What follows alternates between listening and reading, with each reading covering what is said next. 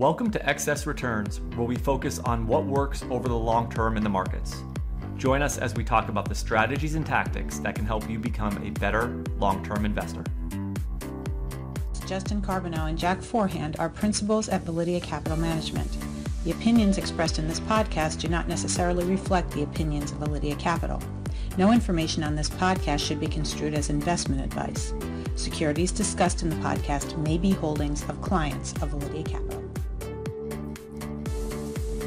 Hey guys, this is Justin. In this episode of Excess Returns, Jack and I discuss rebalancing, the importance of rebalancing, how rebalancing can help add to your returns, ideas on how and when to rebalance, and more.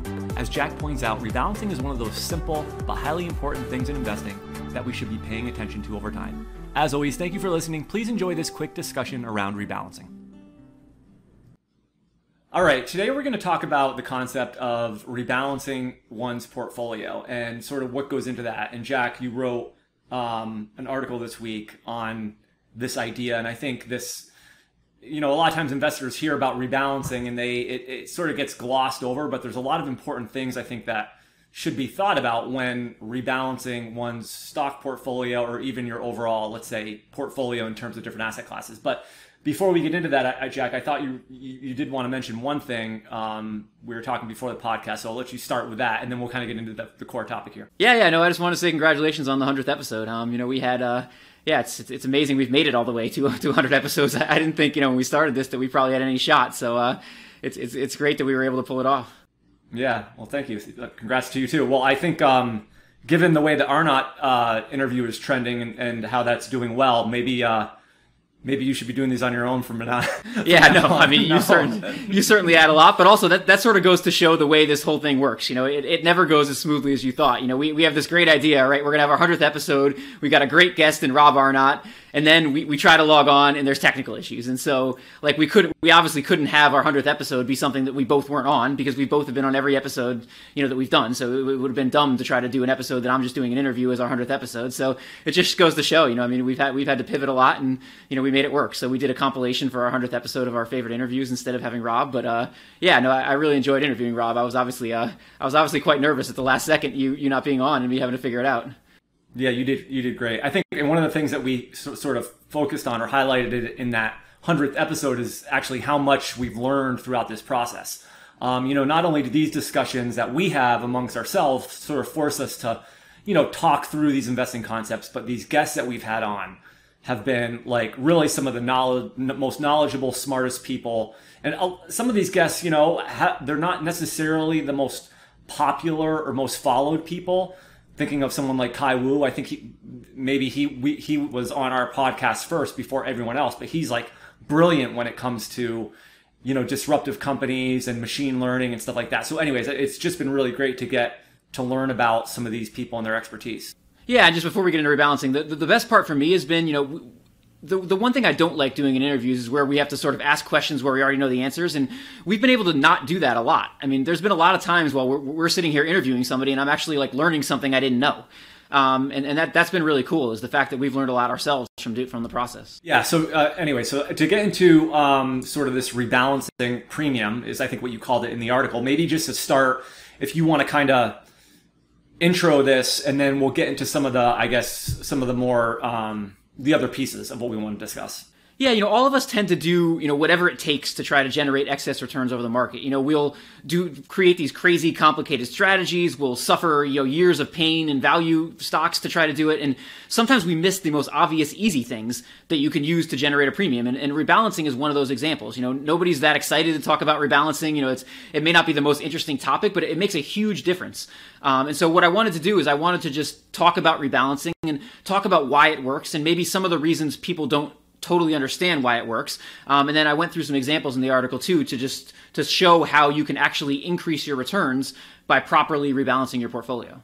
Yeah, so let's why don't you work through that tail risk example because I think that's a good one that you outlined in the article. Yeah, so I used, you know, most most investors obviously don't hold tail risk funds, and you know, most investors probably shouldn't hold tail risk funds. But it's a perfect example. The one, the one reason I wanted to use it in the article is the perfect example of how rebalancing can help you. So what I did in the article is I said, let's say you have a portfolio, you have your stock and bond portfolio, and you add a very small position to a tail risk fund. Well, if you look at the long-term returns of those specific funds, you know, you would say stocks, let's say have a 10% long-term return, bonds, whatever it is, you know, going forward, they're going to be lower. But whatever it is, you know, let's say you get your four or 5% from bonds. And the tail risk fund would actually have typically a tail risk fund is insurance. You know, you're, you're paying for insurance that if the market goes down a lot, I'm going to make a lot of money. So typically insurance costs money and a tail risk fund costs money. So typically they have a negative return over time. But you can take that tail risk fund and you can add it to a stock and bond portfolio and you can increase your return over time, even though it has a negative return. And the reason for that, we basically saw the reason for that in the coronavirus crisis. The reason is because that fund is paying out. So it's very negatively correlated with stocks. And so when your stocks are doing the worst, that fund is doing the best. And so many of those tail risk funds were up, you know, four, five, six, seven times the, your money um, during the crisis. And so what happens is this is where the benefits of rebalancing come in. Because if you have something like that that's going up when stocks are going down, and you can continue to add money systematically to stocks at lows. So when everybody else doesn't have money because they're losing money in their stocks, you have something that's going up that allows you to continue to rebalance into stocks systematically. That can actually increase your return, even though over the long term that fund has a negative return. And that, that's something I think people miss a lot is that if you, if you just, you know, if you have, if you take the weighted average return of everything in your portfolio, that's not necessarily your return. You can actually increase that by rebalancing. So you can return more than the weighted average of the asset classes you hold by properly rebalancing your portfolio. Right. Another example you gave in the article is that research from Adam Butler uh, from Resolve Asset Management, who we've had on the podcast. And he had a paper titled The Rebalancing Premium in Risk Parity Portfolios. And basically, what he showed is he used the permanent portfolio, which, if people don't know what the permanent portfolio is, it basically holds um, four different asset classes stocks, gold, short term bonds, and long term bonds. And then what he showed in this paper is that by rebalancing among those asset classes over different time periods, you can actually get what he calls a rebalancing premium, um, which increases the overall return of the portfolio above and beyond, like you said, the, the weighted compound return of those asset classes. And in his paper, and in the article you pointed out, um, you know, it increases the return by about 1.2% per year in terms of this rebalancing premium that is harvested um, by rebalancing more often to take advantage of what you're sort of talking about here. Yeah, and just to define rebalancing premium, that basically what I said before is what he's talking about. So if you take each asset you have and you multiply its weight in your portfolio by its return, that will give you the return, sort of an overall return for your portfolio. But you can exceed that return by rebalancing. And, the amount you exceed it by is, is effectively what's called the rebalancing premium. And so he found that just holding the portfolio of bonds, stocks, and gold generated X return, but rebalancing that portfolio added another 1.2% a year, which is a lot. Um, you know, when, when, those of us who are looking for factors, you know, that increase our returns, if you can increase your return by 1.2% a year, that's, that's really good. Um, so that's a lot, and he and he found you can do that just by rebalancing. So that's more of a real world example. You know, most people aren't holding tail risk funds. I just use that extreme example to try to show the principle, but that that's a real world example of how, and it works with stocks and bonds too. It doesn't have to be gold in there, you know, because most people aren't going to hold that much gold. It works in all cases. So just rebalancing your portfolio can can enhance your returns over time. Is is the principle we're trying to talk about. Now, what I think a lot of investors do is they may use the start of the year to rebalance. So it's like a calendar, you know, year thing. So it's, you know, the new year comes, um, the first week of the the new year. If somebody has a target allocation, you know, they may rebalance back to that. Um, that's a good sort of behavior habit if you can remember to do it. A lot of investors, though, to your point, you know, sort of miss that. They just let the, these asset classes drift and you know don't think about the importance of rebalancing but we want to kind of talk about the different i guess triggers that may cause a rebalance or may prompt a rebalance which one is obviously on a set schedule like we're talking about. You know you could do it at the beginning of the year once every six months or something like that. I mean you have to be a little bit careful about tax implications if it's taxable money. Um, but but then there's another way which is maybe some type of band or threshold um, type of triggering event yeah, so what you talked about is, is probably not the right right way to do it, but it's better than the worst case. So the worst case is I have no system. I'm just going to look at it myself, and I'm going to decide. All right, you know, today I'm going to rebalance. Um, you know that your emotions, your biases play too much of a role in that. So trying to do that is, is probably the worst case scenario. And then doing it once a year, like you said, is probably not enough. But there's really two questions you have to answer here. One is how often am I going to do it? um, if I'm going to do it systematically. And the other is, am I going to have some other system that if outside of my regularly scheduled rebalancing, something happens in the market that might dictate a rebalancing, am I going to have some sort of bands? So, for instance, if my target to an asset class is 20%, am I going to say if it gets below 15 or if it gets above 25, I'm going to trigger an automatic rebalance? Um, and I think, you know, it, it totally depends. The right answer to that totally depends on every person because some accounts are taxable, and obviously, taxable accounts you may want to rebalance less. There, and and everyone, everyone has different asset classes that have different correlations with each other. There are a lot of factors that go into that. So, there's no right answer. I mean, I think the way we generally tend to do it is, is a little bit of a combination of both. Is have sort of a regularly scheduled, maybe like a quarterly type rebalancing, but also have something in there that allows for something like the coronavirus. Because if, if you timed your rebalancing, you know, the coronavirus is a great example because if you were rebalancing your portfolio once a year and you rebalanced it in January, well, you missed all the benefit of the coronavirus situation because you took the entire decline and, and, your stocks went back up, but you weren't buying. You know, you weren't buying during the decline. You, you had already rebalanced for the year, and so that's the type of thing you want to avoid. Um, and, and that's also we, are going to sort of talk about the when of rebalancing, and, and that's something that Corey Hoffstein's done a lot of work around, and, and is also important, which is if, if you are going to have a set schedule to rebalance, like let's say you're going to rebalance once a year you're going to rebalance your portfolio once a year, you don't have to necessarily do the whole portfolio at once. So you can treat your portfolio as 12 different portfolios. You could say, on one twelfth of my portfolio, I'm going to rebalance every January. One twelfth, I'm going to rebalance every February. One twelfth, I'm going to rebalance every March. And that allows you to get around that problem I just talked about, which is that you just happen to have bad luck and you happen to rebalance right before, you know, an event like that and you don't get an opportunity to rebalance during it. So that, that's another thing you can do is you can sort of say, I'm only going to rebalance my portfolio once a year, but I'm going to treat it as 12 portfolios and rebalance each one of them once a month. I guess it's not, I'm trying to differentiate or distinguish here between like rebalancing and factor timing. I think for me personally, I may have been a little bit more timing things during the coronavirus last year with rebalancing my own portfolio, getting exposure to certain um, strategies that we ran that had different types of exposures because of like the valuation spread.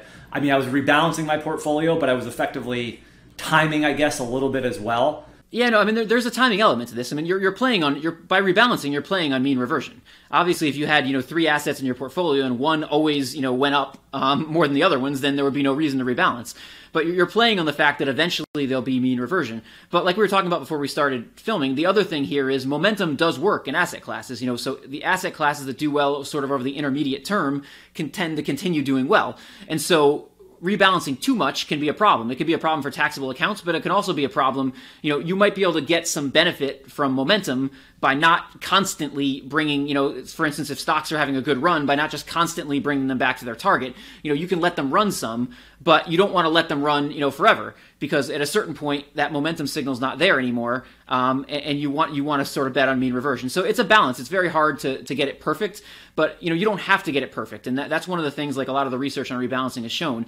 You know, you're, you're, you do not have to time the bottoms in these in these asset classes to get rebalancing right. You just have to have a systematic process that's making the right decisions over time, and, and over time that will add to your return. Although you certainly won't call the coronavirus bottom, you know, because nobody can do that one of the things, just going back to the permanent portfolio for a second, I know that we've with, with the version that we run, um, you know, we allow it, we allow the asset classes to drift a certain percentage, and then after that, there's a rebalancing that takes place to try to bring them back to try to take advantage of this concept of, you know, mean reversion basically among the asset classes. That's right. You know, we, we, tend to use a sort of a, a, combination of a scheduled approach, but also that band approach, um, because especially as and you know, there's been some research that the market's speeding up here you know, I, I think there's definitely an argument to say if we get one of these crazy one-off events, you know, you want to be, you know, when you get a 35% decline in stocks over the period of a, whatever it was, six weeks or whatever it was, you know, you want to be rebalancing during that. So you want to have flexibility to do that, but you also don't want to be, you know, me and you having a conversation and saying, oh, should we rebalance? Should we not rebalance? You want to have a systematic process that says, all right, you know, we've had this major event. My target weights have, have strayed enough rebalance back in. And so that's what we try to do. We try to use a combination of a scheduled approach, but also an approach that says if, if we do have one of these more extreme one off events, we'll, we'll, rebalance back um, during those. And two other real world sort of examples that I can think of is, you know, when working with investors that are at or nearing retirement, there's certainly an important discussion around risk and return and goals and sort of rebalancing the portfolio. I mean, we do that. Um, and then also another example is with some strategies that have done extremely well, you know, investors may want to sort of allocate you know out of that and maybe into other strategies that haven't done as well or where there's more relative value. Those are like real world actual examples of working with investors that i can think of where we're kind of blending a little bit of re- rebalancing sort of happening you know in those in those actions and that's a your first one was a perfect example because it's it's you know we don't exist in a vacuum. So all of us have certain situations in our lives where things change. And you know we all know that around around retirement you your level of risk you can tolerate is actually although some people think well I have a 30 year time frame I should have the most risk. Because of sequence of returns risk you probably should be lowering risk, you know, around around retirement. So that could be a situation where I might have a preset rebalancing schedule, but you know, I know I'm getting around retirement, so I'm going to do a one-off rebalancing here due to something in my own situation. So it's it's not as if everybody can have the same system. You know, everybody's got to take into account their own situation, where they are in life, where they are relative to retirement, and make a decision, you know, that's right for them. Is that sequence risk also the same thing as timing luck? I mean, are those two things the same or are they different? No, they're different. So okay. sequence of returns risk is the risk that you'll have a major loss, you know, right at around at or around retirement, and that because you're withdrawing money, you won't be able to recover it. Right. Timing luck is just the risk that that's what Corey's talked about. That's just the risk that I'll rebalance my portfolio at the wrong time and I'll get unlucky. Okay. So an example is like that I'll I'm rebalancing once a year and I rebalance in January before the coronavirus and I don't get to rebalance in when stocks are down. Um, that's basically timing luck. Is, is that I'm just by by purpose of luck I'll I'll rebalance at the wrong time.